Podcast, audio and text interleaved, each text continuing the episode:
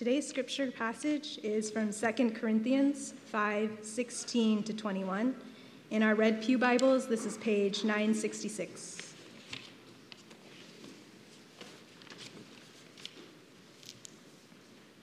From now on, therefore, we regard no one according to the flesh. Even though we once regarded Christ according to the flesh, we regard him thus no longer. Therefore, if anyone is in Christ, he is a new creation. The old has passed away, behold, the new has come. All this is from God, who through Christ reconciled us to himself and gave us the ministry of reconciliation. That is, in Christ, God was reconciling the world to himself, not counting their trespasses against them, and entrusting to us the message of reconciliation. Therefore, we are ambassadors for Christ, God making his appeal through us. We implore you, on behalf of Christ, be reconciled to God. For our sake, he made him to be sin who knew no sin, so that in him we might become the righteousness of God. This is the word of the Lord. Today we have Doug Hewitt filling in for Pastor Albert. Please give him a warm welcome.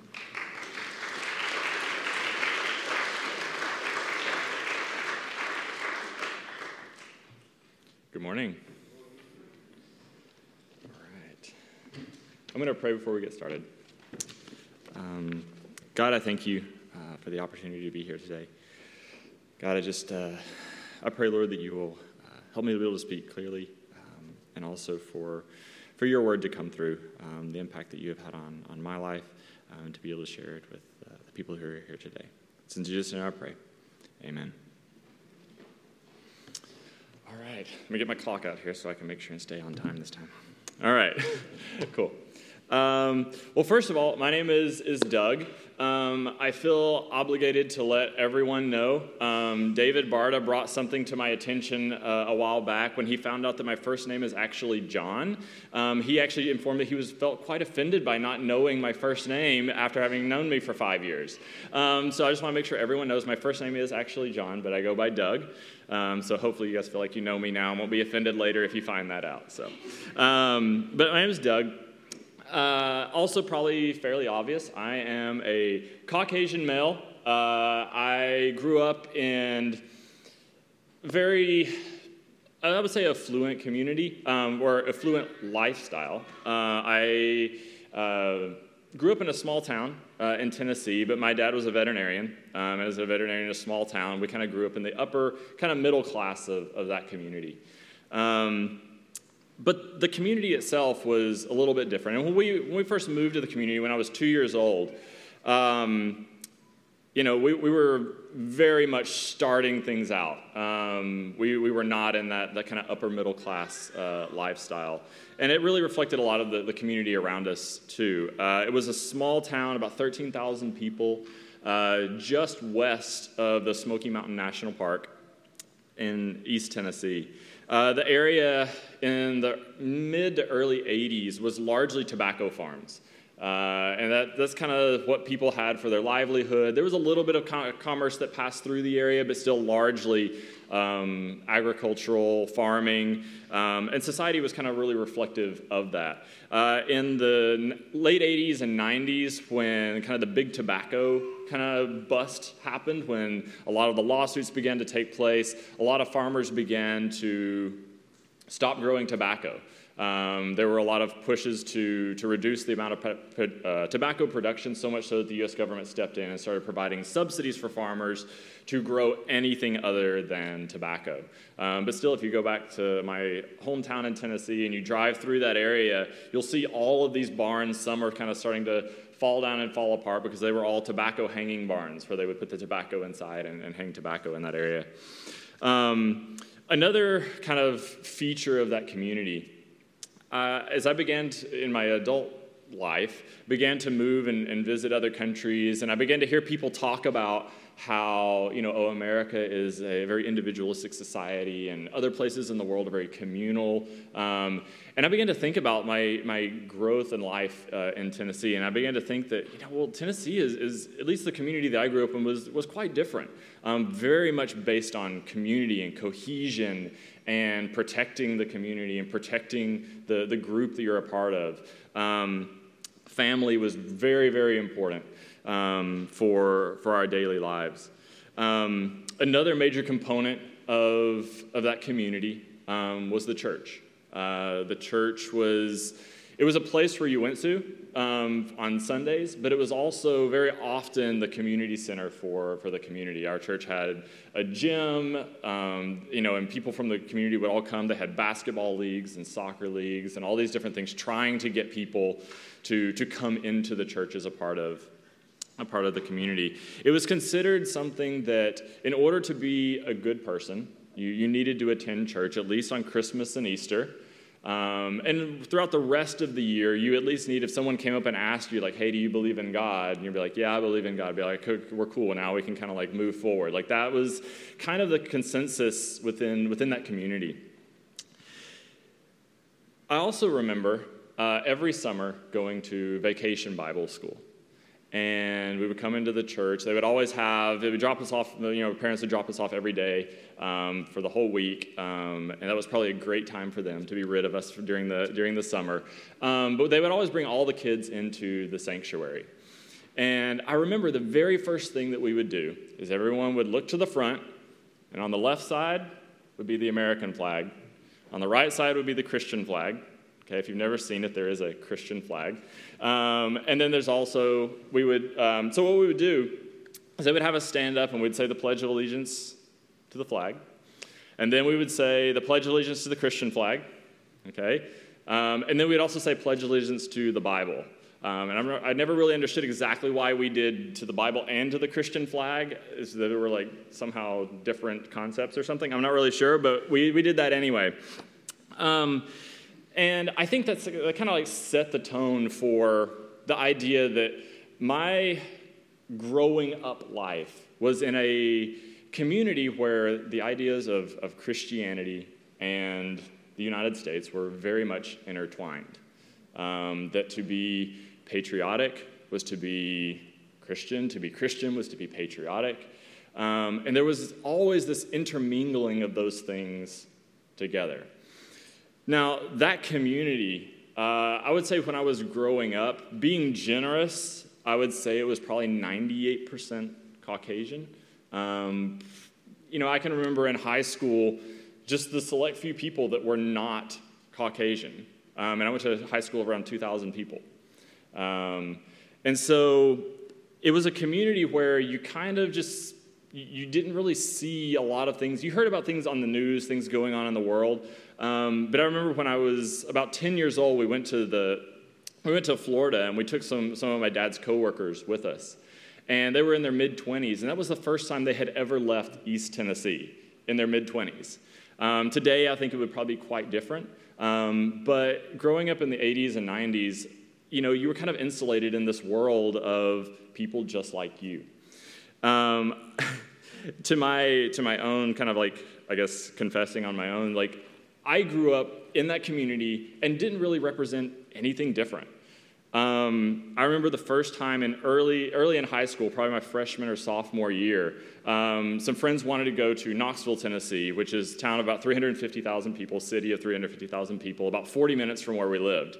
They wanted to go to an Indian restaurant, okay? And I thought in my head the entire way to the restaurant, and sadly the entire way through the meal, that we had gone to a Native American restaurant. That's how insulated I was and how little I knew about a lot of the world around me. Um, it wasn't until embarrassing on the drive back that we were talking about things. My friends were like, "What? No, that was like India, the country." I was like, "Oh, oh, okay, okay, cool." Um, I also remember, though, on kind of the darker side of, of things as well, that there was a county next to mine um, that there was a, a large, when again, when I was in high school, there was a large KKK rally uh, in that area. I remember most of my friends and us kind of thinking like, okay, that's that's that's that's bad. That's not good. Of course, racism is bad in this larger concept. Um, but did we do anything to, to stand in opposition to it? Did we verbally say anything about it? Not, not really. It just kind of happened and passed, and we kind of moved on. Um, but I do remember people sometimes in church, sometimes in the community around us, when there would be issues of maybe people of two different races that were in a relationship with each other. They would use scripture to say how that was not okay. Um, and they would say, you know, you're not supposed to be unequally yoked. And at that time, I didn't have anything in my mind that, that challenged otherwise.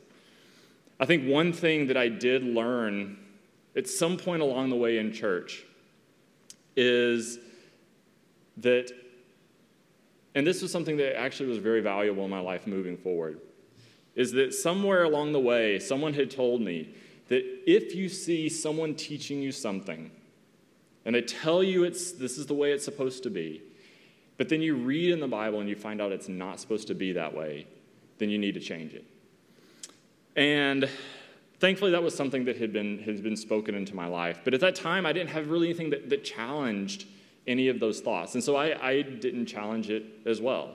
Um, raising questions in church was not something that was encouraged. Um, you know, it was just like, that's just, that's the way it is. That's what the Bible says. Don't, don't ask too many questions. Ask too many questions and you'll start to like, you know, lose your faith. So, so don't ask too many questions. Um, so I kind of settled into that and kind of was moving along. I think the first time that there was an unease that kind of rose up in me about my community uh, was in the latter part of high school, my junior and senior year. Um, there was a growing number of Hispanic people moving into our community. Again, at that time, there was not large discussions about undocumented people coming across the border or anything like that.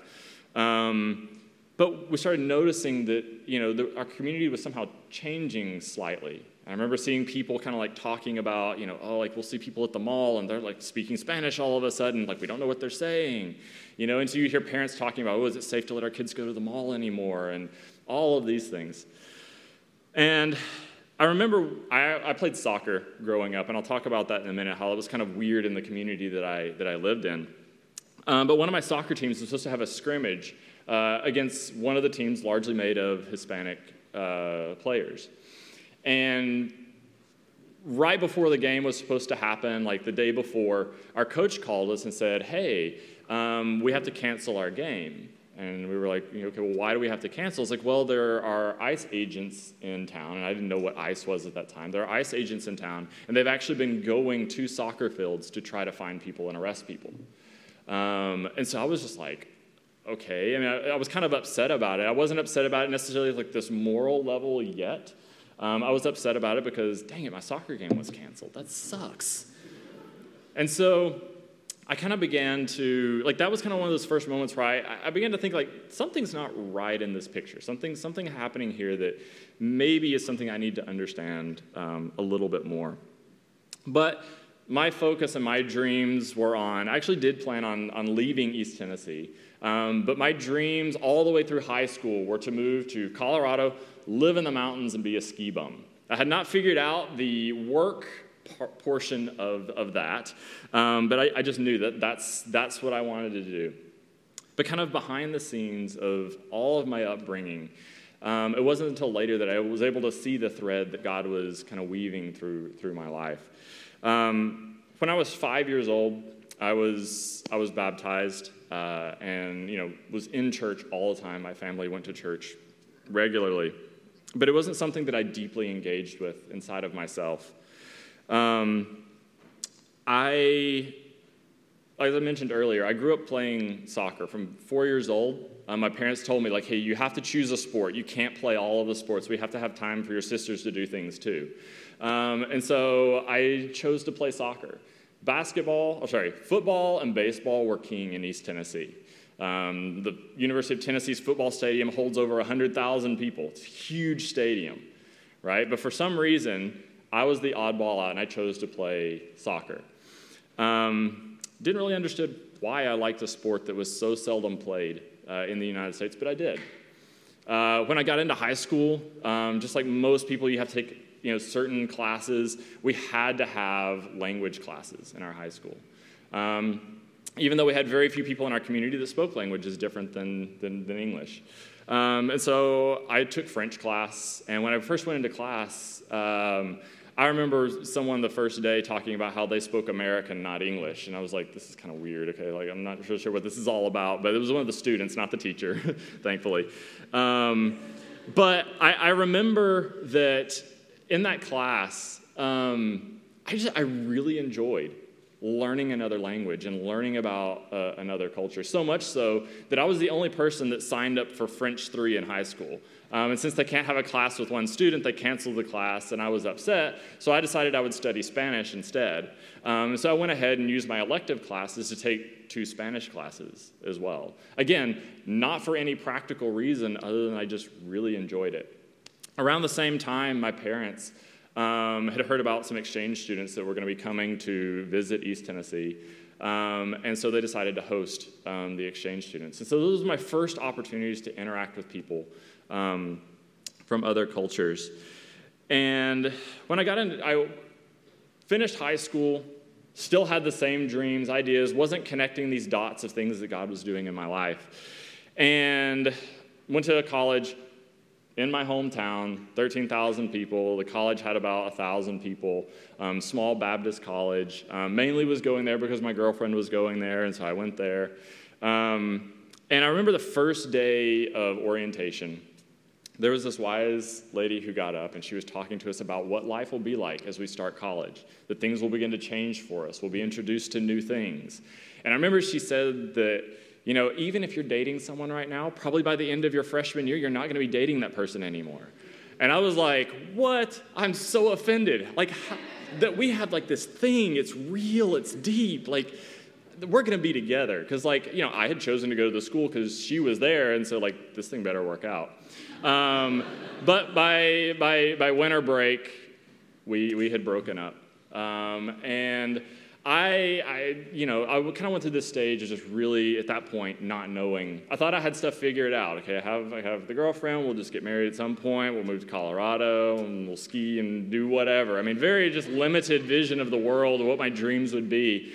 Um, but I also found like when you have to declare a major, um, I started as a pre med major, my, my first day of, of school. Um, went to biology class and immediately changed my major to French. I was like, oh, that'll be great. Go from pre med to French. Um, but, you know, honestly, it wasn't like, oh, I just, I really want to do this. It was more of, like, I just need something to be on the piece of paper that tells what my major is. And so I, I did that.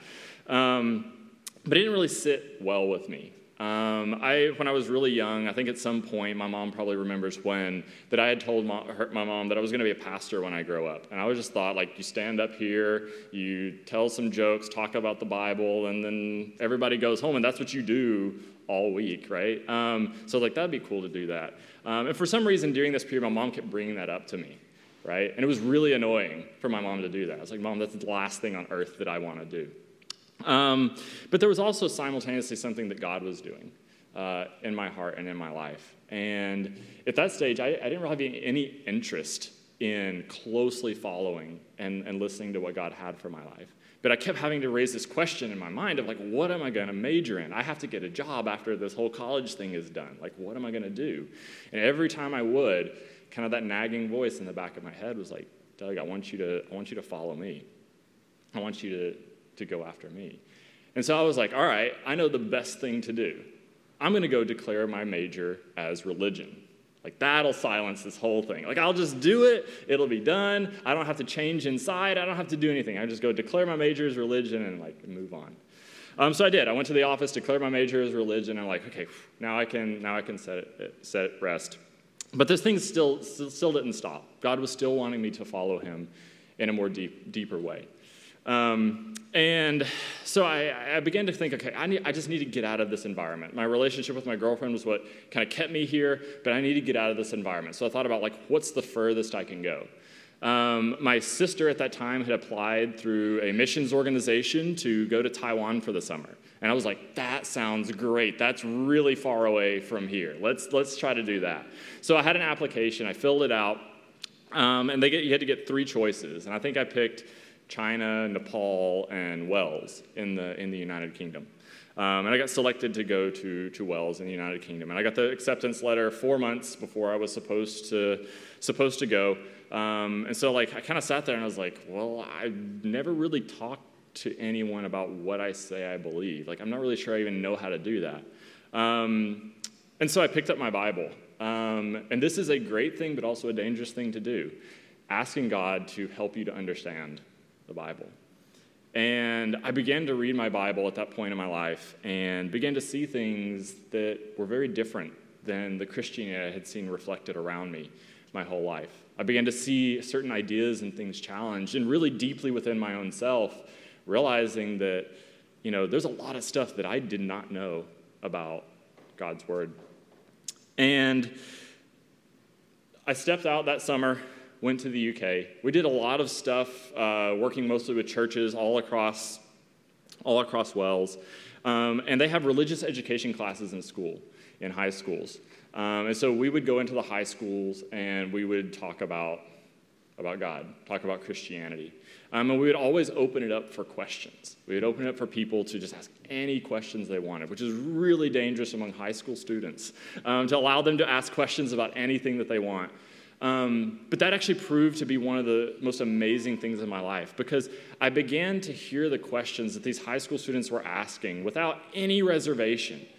And I remember thinking, like, man, I wish I had had that opportunity to ask those kind of questions when I was growing up because they would ask questions and I'd be like, I have no idea what God thinks about that. I remember one student asked me, What does God think about Marilyn Manson? And I was like, God thinks, he probably, yeah, he does. What does God think about Marilyn Manson? And my initial reaction inside of it would be like, God doesn't like that. But then I had to step back and I had to think about it. And I was like, wait a minute.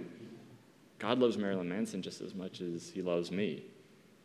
And then suddenly I began to see all of these things kind of like happening in my life, where these little threads of the Christianity that I had knit together for myself were being pulled as I understood God more. At that point, I began every summer, I would go, to the, go back to the UK when I was in college. Um, eventually, I transferred to another school in, in Dallas because there was nothing keeping me in Tennessee. So I was going to school in Dallas at this time. Um, had taken a semester off of school and went to West Africa. Um, and then eventually finished school. Uh, and uh, when I graduated, I spent two years living in China. And all through that time, uh, I had come across a, a passage, and it's the passage that we're talking about today. And in 2 Corinthians 5 17 through 20, I'm just going to read it again real quick. Um, Therefore, if anyone is in Christ, he is a new creation. The old has passed away, behold, the new has come. All this is from God, who through Christ reconciled us to himself and gave us the ministry of reconciliation. That is, in Christ, God was reconciling the world to himself, not counting their trespasses against them, and entrusting to us the message of reconciliation. Therefore, we are ambassadors for Christ, God making his appeal through us. We implore you on behalf of Christ to be reconciled to God. For our sake, he made him to be sin who knew no sin, so that in him we might become the righteousness of God. And I remember reading this, this passage, and that, that word ambassador really stuck out to me. It was a, a, word that I saw, and I was like, I could relate to that word. Moving outside of my country, moving outside of, of where I was comfortable, and representing something. And so I kind of latched onto that as, as, as, a part of, of who I was. Um, I had looked at my own identity here in the United States and had seen how so much of it was intertwined with things other than Christianity. And as I began to move in the world, I began to see how people challenged that. I remember in China, um, a person who had been there longer than me, um, who was also involved in doing ministry there, asked me, Doug, how would you feel if a congregation of Christian Chinese people started singing God Bless China instead of God Bless America. And I remember inside of me, there was like this like initial turmoil of like, well, no, they can't do that. like, like that's that's not okay. But then I began to think about it, and I'm like, well, why not? Like, why can't God bless the people in China? Like, why can't He? Like, there's something inside of me that's saying it's it's wrong, but it's not necessarily wrong. And I began to see instances like that arise in my life over and over again, where I began to realize that I was attempting to be an ambassador for, for Christ, but very often I was an ambassador of many, many other things. And I hadn't had this ability inside of me to really separate those things out. We have all of these things that feed into to who we are, all these groups that vie for our attention and our loyalty. And at the same time, you know, we are Christians. And we're in a country today where that concept and that word is being challenged quite regularly. Sometimes I would say there's people here who are hesitant to tell people you're a Christian not because of what you believe, but because of what Christianity kind of represents in our society right now. And you're like, I don't want to be associated with, with that group. And I completely get it. I grew up as a Southern Baptist. And I don't know if many of you know about how the Southern Baptist denomination started, but they split from other Baptists because they had held the belief that missionaries should be able to have slaves. That's how it was started. And it took all the way until the mid 90s before they publicly apologized for having held that stance. That's the tradition that I, that I grew up in.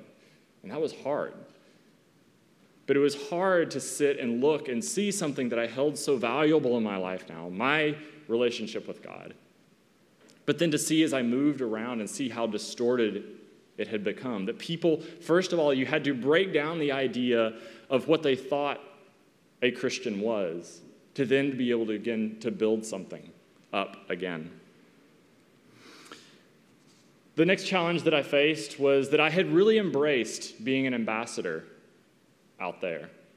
I, I, read the Great Commission when it said, Go and make disciples. That means you leave where you are and you go and you make disciples. Um, but it wasn't until I took a Greek class later on that I found out that it just says, While going, make disciples. And I always struggled when I came back to the United States. I, I struggled to I was angry at the American church. Even now, there are times when I'm, I'm angry at the church here for not separating itself into a more pure form so that people don't have all these questions about what it is. And so I would always come back home to the US and I'd be like, God, why do I have to be here? Like, I want to be out there. It's so much easier out there. Like, why, why, why do I have to come back here? Um, and I remember one time on a, a flight coming back, um, just this thought coming into my head where it's like, why do you always change your attitude when you go home? Like when you go somewhere, like you you you do all the study, you figure out who who the, who the people are there. You see the different things about them culturally, the different religions and things that they have in their lives, and you prepare yourself to to love them no matter who they are, no matter what's going on, and to share God's love into their lives. It's like, why don't you do that when you come home? Why do you sit on the plane the whole time being like, ah, I want to go back. I don't want to be going this way. Why don't you shift your mode when you're coming home as well? And that's when I began to really understand that this role as an ambassador is not simply a role for me to have as I'm moving out in the world, but it's also something that needs to happen here in the United States. That it's not only something that needs to happen among a community of non Christians, but also even among a community of Christians. That it's immensely important for us to be an ambassador for Christ amongst each other, to keep each other in check, to hold each other to God's word. I mentioned earlier that something very early on to me that, that proved to be vitally important was that someone along the way had told me if you ever see actions, even from people in the church, that don't align with the Bible, it has to change. It has to come back in alignment with the Bible. And that was something that inside of me, I began to see that there needs to be a change. I need to be a part of this. I need a change inside of myself to continue to align myself and my actions and the way I view the world with the Bible. And that's where I think it's really important to notice what Paul says here about being an ambassador for Christ, that God is making his appeal through us, and we are ministers of reconciliation. And reconciliation The word implies that there was a relationship before, something happened to break that relationship, and you're drawing it back together again. The idea of reconciliation means that you have to deal with messy situations. You have to deal with situations where a tension has been built up for some reason and a break has happened. And you're working toward bringing healing and restoration to a situation. Reconciliation um, is not an easy thing, especially when we think about it in the context of God reconciling us to Himself. In Isaiah, says that our sins have created a separation from us. It's not that God, His arm is too short to save us, or His ear too deaf that He cannot hear us, but it's our sin has created a barrier between us and between God. And so there was nothing that we could do, nothing we could do to get back to Him. So Jesus did the work for us to be able to get back to Him. He came here, He emptied Himself of His massively privileged position. There is no one in existence more privileged than Jesus. And yet, it says in Philippians 2 that He emptied Himself, came to the earth as a human, but then that He became a servant on top of that. As He became that servant, he showed us that as he lived his life and as he died, he was on a cross praying for God to forgive the very people that were nailing him to the cross. Was it emotional? Was it painful? Absolutely. But he was setting us an example. One, to invite us to reconcile to God, to make a way for us to reconcile to God. But secondly, setting us an example of how we are to engage in that ministry of reconciliation. It's one that we will have our lives challenged in many, many ways. We will have our identities challenged, no matter who we are. And we'll be asked are we going to have our Christian identity, our faith in Christ, as the primary means by which we choose how we will live and how we will move. Paul often, as he moved and went around to different places, from Jews, from Greeks, from all different groups, was accused of many different things. Early Christians were accused of being atheists. They were accused of being cannibals. They were accused of being atheists because they didn't believe in a God that was a statue. They were accused of being cannibals because of the Lord's Supper. Christians being misunderstood is nothing new. But it's important to understand that we don't have to be a barrier for further misunderstanding. In the next chapter of Second Corinthians, Paul says in verse 1 through 11, uh, sorry, 2 Corinthians 6, 1 through 11. Paul begins to talk about how did they go about dispensing this ministry of reconciliation. Working together with him, God, then we appeal to you not to receive the grace of God in vain. For he says, In a favorable time I listened to you, and in the day of salvation I have helped you. Behold, now is the favorable time. Behold, now is the day of salvation. We put no obstacle in anyone's way so that no fault may be found with our ministry.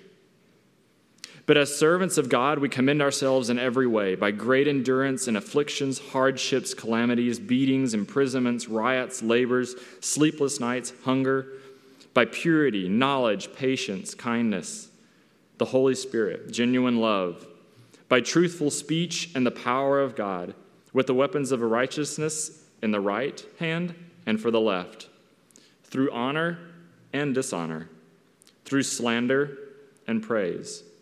We are treated as impostors and yet are true, as unknown and yet well known, as dying and behold we live, as punished and yet not killed, as sorrowful yet always rejoicing, as poor yet making many rich, as having nothing and yet possessing everything. We have spoken to you freely. We have spoken freely to you, Corinthians. Our heart is open wide. God is asking us to join him in his ministry of reconciling the world to himself. He could have said, Hey, I'm going to reconcile you to myself, and then I'm just going to leave, leave the rest of it to me. I could just take you home. But part of restoration of relationship is involvement in what people are doing. If you and I had a problem, and we were really good friends before, and we have a problem, and then we fix the problem, but we never talk to each other again after that, reconciliation hasn't really happened. God is inviting us to reconcile to Him but then to take that, take that love that He has shown us, and be a part of Him spreading that to other people. Let's pray.